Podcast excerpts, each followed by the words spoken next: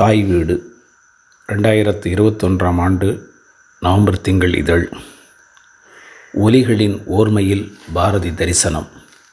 கிருங்கை சேதுபதி. படைப்பு கலை என்பது கூடுவிட்டு கூடுபாயும் தன்மை கொண்டது. படைப்பாளி தன் படைப்பாக்கு முயற்சியின் போது தான் கண்ட காட்சியில் அல்லது ஒரு பொருளில் லயித்து விடுகிறான். பின்னர் தானே அதுவாகி விடுகிறான். பேதமற்ற அத்வைத நிலை அங்கே நிலை பெற்று விடுகிறது. அந்த கணத்தில் பிறக்கும் ஆக்கம் முழுமையாகிய பிறகு படைப்பு மனம் தன்னிலை எய்துகிறது. அதாவது படைப்பு மனம் உயிருள்ள உயிரற்ற அனைத்துக்குள்ளும் ஊடுருவிச் சென்று தன்னை நிலைநிறுத்தி கொண்டு தானே அதுவாகி புணர்ந்த நிலையில் பிறந்த படைப்பு தனித்து நிலைத்திருக்கச் செய்துவிட்டு படைப்பு மனமானது தன் கூடடைந்து விடுகிறது. படைப்பு நிலை பெற்றமைகிறது இதற்கு பாரதியின் வசன கவிதையில் இடம்பெறும் கந்தன் வள்ளி கயிற்று காட்சி கவிதையை நினைவு கூறலாம். இவ்வாறு தோன்றும் படைப்பை உள்வாங்கும் வாசகனுக்குள்ளும் படைப்பு மனம் வாய்த்து விடுகிறது. படைப்பு மனமும் வாசக உள்ளமும் ஒன்றுகிற இடத்தில் பேதமற்ற நிலை தோன்றிவிடுகிறது அனுபவம் அனுபூதியாகிற அதிசயம் அந்த கணத்தில் நிகழ்ந்து விடுகிறது. படைப்போ அழியா பெருநிலை எய்தி விடுகிறது. வாழையடி வாழையாக இந்த கலை தமிழின் சொந்த கலையாக நிலை பெற்றதற்கு சாட்சியங்களாக சங்க இலக்கியமும் கம்பராமாயணம் சிலப்பதிகாரம் முதலிய காப்பியங்களும் விளங்குகின்றன. இதன் நீட்சி பாரதி வரை வளர்ந்து அதற்கு அப்பாலும் விரிகிறது. அப்படித்தான் பாரதி பாஞ்சாலி ஆனதும் குயிலாய் கூவியதும் பாம்பாட்டியாய் குழல் ஊதியதும் கண்ணன் குழல் ஊதிய பான்மையில் கொஞ்சமும் குறைந்ததில்லை பாம்பாட்டியின் குழல் ஊதலும்.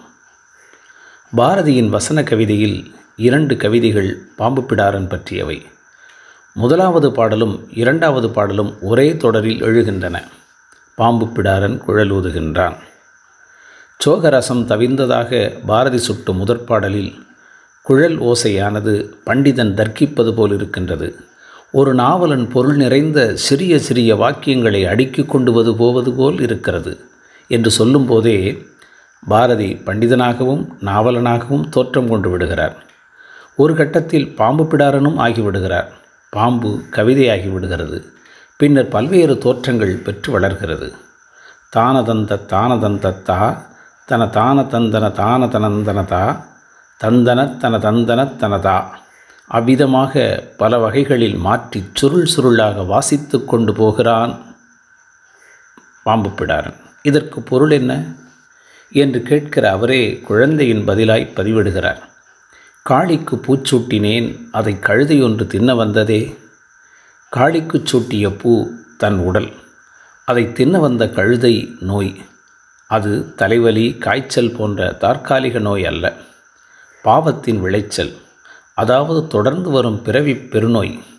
மரணம் தின்னாத உடலும் மறுபடி பிறவாத நிலைபெறும் பெறுதற்கான அமரத்துவத்துக்கான வழி தேடலில் சரணாகதி ஒன்றே அதற்கான சாலை என்று கண்டுகொண்ட கவிமனம் பின்வரும் பதிவை முன்வைக்கிறது. பராசக்தியை சரணடைந்தேன். நோய் மறைந்து விட்டது. பராசக்தி ஒளியேறி என் அகத்திலே விளங்கலாயினாள் இந்த பராசக்தி யார்? பாரதி அவளை சரணடைந்தது எவ்விதம்? பாரதியிடமிருந்தே பதிலை பெறலாம். இவள் எப்படி உண்டாயினாள்?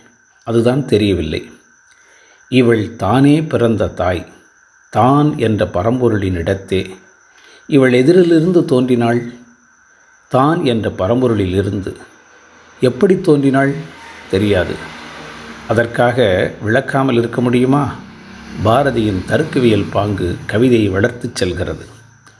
படைப்பு நமது கண்ணுக்கு தெரியாது அறிவுக்கும் தெரியாது. சாவு நமது கண்ணுக்கு தெரியும் அறிவுக்கு தெரியாது. இப்படி தெரியாததில் இருந்து தெரிந்ததற்கும் தெரிந்ததில் இருந்து தெளிவுக்கும் எடுத்துச் செல்கிறது பாரதியின் கவிதை. வாழ்க்கை நமது கண்ணுக்கு தெரியும் அறிவுக்கும் தெரியும்.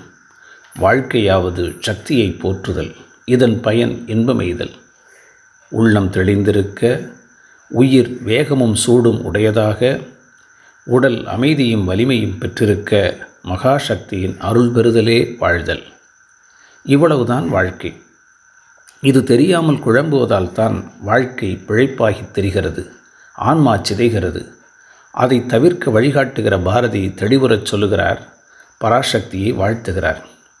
நாம் வாழ்கின்றோம். நம்மை வாழ்வுறச் செய்த மகாசக்தியை மீண்டும் வாழ்த்துகின்றோம். அவள் வாழ்க. அந்த மகாசக்தி எது தான் யாராலும் படைக்கப் பெறாமல் தன்னைத்தானே படைத்து கொண்ட பிரபஞ்ச பேராற்றல் மகாசக்தி. அதனிடம் தன்னை முழுக்க ஒப்படைத்து கொள்ளும் நிலை சரணடைதல். சரணடைதல் என்பது செயலற்றிருத்தல் அன்று சக்தியாகச் செயல்படுவது தானே சக்தியாகி விடுவது. இதனை பாரதியின் சக்திக்கு ஆத்ம சமர்ப்பணம் கவிதை நமக்கு உணர்த்தி காட்டுகிறது. கையை கண்ணை செவியை வாயை மெய்யை கண்டத்தை தோளை நெஞ்சை இடையை காலை மனத்தை சக்திதனக்கே கருவியாக்கி வளரும் இக்கவிதை சித்தத்தை சக்திக்கு உரிமையாக்கச் செய்து விடுகிறது. தொடர்ந்து புத்தியாகிய மதியை சக்திக்கு உடைமையாக்கி அடிமையாக்கி கொடுக்கிறது. நிறைவாக அகத்தையும் சக்திக்கு உரிமையாக்கி நிறைகிறது நிலைக்கிறது. இந்த படிநிலைகளை எடுத்துச் சொல்லும் ஒவ்வொரு கவிதை கண்ணியிலும் அதனால் ஏற்படும் பயன்களும் நிரல்பட வந்து நிறைகிறது. இக்கவிதையில் மனம் தவிர்த்த ஏனைய உறுப்புக்களை எல்லாம் சக்திக்கு கருவியாக்கச் சொல்லி தலா ஒவ்வொரு கண்ணியின் வழியாக கட்டளையிடும் பாரதி மனத்தை சக்திக்கு கருவியாக்கச் சொல்லி பத்து கண்ணிகளில் கட்டளையிடுகின்றார். அதாவது ஆக் சக்திக்கு ஆத்ம சமர்ப்பணம் பதிமூன்று முதல் இருபத்தைந்து அடிகள் வரை. இதனை படிப்போரின் மனம் படிப்படியாக சக்திக்கு பணிந்து படிந்து அதன் மயமாகி விடுகிற அனுபவத்தை பெற முடியும். அடுத்து ஆறு கன்னிகளில் அதாவது இருபத்தி நான்கு முதல் இருபத்தொன்பது வரை சித்தத்தை சக்தி தனக்கே உரிமையாக்குகிறார். மதியை சக்திக்கே உடைமையாக்கித் தர ஆறு கன்னிகளையும் அதாவது முப்பது முதல் முப்பத்தைந்து வரை உரிமையாக்கி கொடுக்க ஆறு கன்னிகளையும் மந்திரம் போல் படைக்கிறார். நிறைவாக அகத்தை சக்தி தனக்கே உடைமையாக்க நான்கு கண்ணிகளை பாடி சிவசக்தி என்றும் வாழி என்று பாடு சிவசக்தி சக்தி என்று குதித்தாடு சிவசக்தி என்றும் வாழி என்று பாடு சிவசக்தி சக்தி என்று விளையாடு என்று முடிக்கிறார்.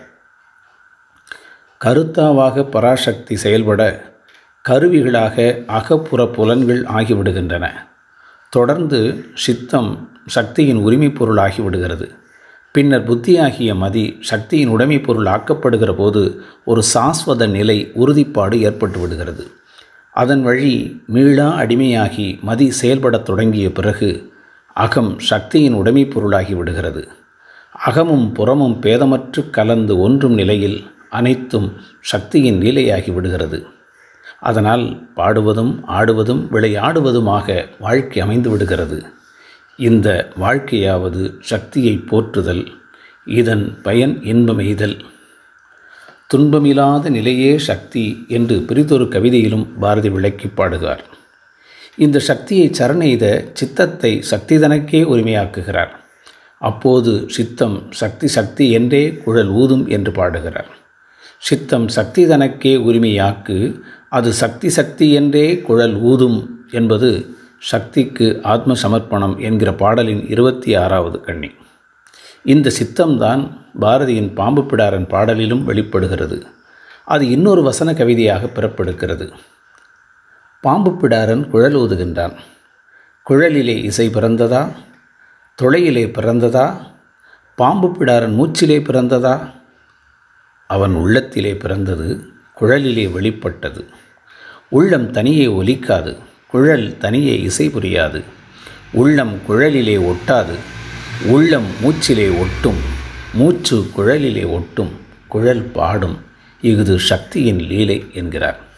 இந்த லீலையை இன்னும் விளக்கி விவரிக்கிறார் பாரதி. அவள் உள்ளத்திலே பாடுகிறாள். அது குழலின் தொடையிலே கேட்கிறது. பொருந்தாத பொருள்களை பொருத்தி வைத்து அதிலே இசை உண்டாக்குதல் சக்தி. தொம்பப் பிள்ளைகள் பிச்சைக்கு கத்துகின்றன. பிடாரன் குழலையும் தொம்ப குழந்தைகளின் குரலையும் யார் சுரி சேர்த்து விட்டது? சக்தி. இது புதுவையில் பாரதி தன் குழாத்துடன் கடல் நீராடச் சென்றபோது இடையில் கண்ட காட்சியின் புறப்பதிவு. அதுவே அகத்தாய்வுக்கு வழிகோலி மேல் விளக்கமாகி இக்கவிதையில் வளர்கிறது. இந்த அனுபவத்தை தன் அனுபவமாக்கி விளக்கம் கண்டு காட்டிய கவிதையில் கழுதை நோயாகவும் காளிக்கு சூட்டிய பூ உடலாகவும் அமைய சக்தியை சரணடைந்து நோயற்ற வாழ்வில் நிலை கொள்கிறார் பாரதி. ஆயினும் அதில் சக்தி தரிசனத்தை விரிவாக காட்ட முடியவில்லை. அதனால் இன்னொரு பாடலாக இது பிறக்கிறது. இது பாம்பு பிடாரனின் உள்ளத்திலிருந்து சக்தி பாட குழலின் துளையில் அது வெளிப்படுகிறது. இது பாம்பு பிடாரனின் குழலில் மட்டும்தானா? என்று நினைக்கும் போதே தெருவில் ஜரிகை வாங்குகிறவன் எழுப்புகிற ஒலி மகாகவியின் செவிகளில் விழுகிறது. அந்த ஓசை ஒழுங்கும் பாம்பு பிடாரனின் குழலிசை ஒழுங்கும் ஒருங்கமைந்து விடுகின்றன. இரண்டுக்கும் இடையில் இணைப்பை அவதானித்த மகாகவியின் கவிதை இப்பதிவு பின்வருமாறு இடம்பெறுகிறது. ஜரிகை வேணும் ஜரிகை என்றொருவன் கத்திக்கொண்டு போகிறான். அதே சுருதியில் ஆஹ் பொருள் கண்டு கொண்டேன். பிடாரன் உயிரிலும் தொம்பக் குழந்தைகளின் உயிரிலும் ஜரிகைக்காரன் உயிரிலும் ஒரே சக்தி விளையாடுகின்றது. கருவி பல பாணன் ஒருவன் தோற்றம் பல சக்தி ஒன்று அஃது வாழ்க. இந்த செய்தியின் இன்னொரு பதிவாக நிலாவும் வான்மீனும் காற்றும் மனத்தை வாழ்த்துதல் என்ற கவிதையாய் பிறக்கிறது. அதில் காற்றெனும் தேவன் மண்ணுலகில் இருக்கும் எத்தனையோ நல்லோசைகளை கொண்டு வந்து செவி நிறைக்கிறான் அதை தன் கவிதையில் நிறைத்த பாரதி பின்வருமாறு பாடுகிறார். மண்ணுலகத்து நல்லோசைகள் காற்றெனும் வானவன் கொண்டு வந்தான் பண்ணில் இசைத்த அவ்வொலிகள் அனைத்தையும் பாடி மகிழ்ந்திடுவோம். அவ்வொலிகள் எத்தனையோ? ஆனால் இந்த கவிதை பிறந்த கணத்தில் புதுவையில் தன் இல்லத்தில் இருந்தபோது எழுந்த ஒலிகள் மட்டும் இக்கவிதையில் பின்வருமாறு துலக்கமுறுகின்றன. நன்னி வரும் மணி ஓசையும் பின்னங்கு நாய்கள் குலைப்பதுவும் எண்ணு முன்னே அன்ன காவடி பிச்சை என்றேங்கிடுவான் குரலும். வீதி கதவை அடைப்பதும் கீழ்த்திசை விம்மிடும் சங்கொலியும். வாதுகள் பேசிடும் மாந்தர் கூறலும் மதலை அழும் கூறலும். ஏதெது கொண்டு வருகுது காற்றிவை எண்ணிலகப்படுமோ என்று அகப்பட்ட ஒலிகளின் வழியே அவற்றின் ஓர்மையில் சக்தி தரிசனம் கண்ட பரவசத்தில் பிறந்த இந்த கவிதையை புரிந்து கொள்ள கருவி பல பாணன் ஒருவன் தோற்றம் பல சக்தி ஒன்று என்ற பாம்பு பிடாரன் கவிதை தொடர் துணை புரிகிறது இந்த ஒன்றில் ஒன்றுகிற நிலைப்பாடுதான் சக்தியை சரணடைதல். அதாவது அந்த கரணங்களையும் பொறிபுலன்களையும் சக்திக்கு கருவியாக்கி உரிமையாக்கி உடைமையாக்கி அடிமை போணுதல். இப்படி ஆக்கி கொண்டால் எங்கெங்கு காணினும் சக்தி வெளிப்படுவாள்?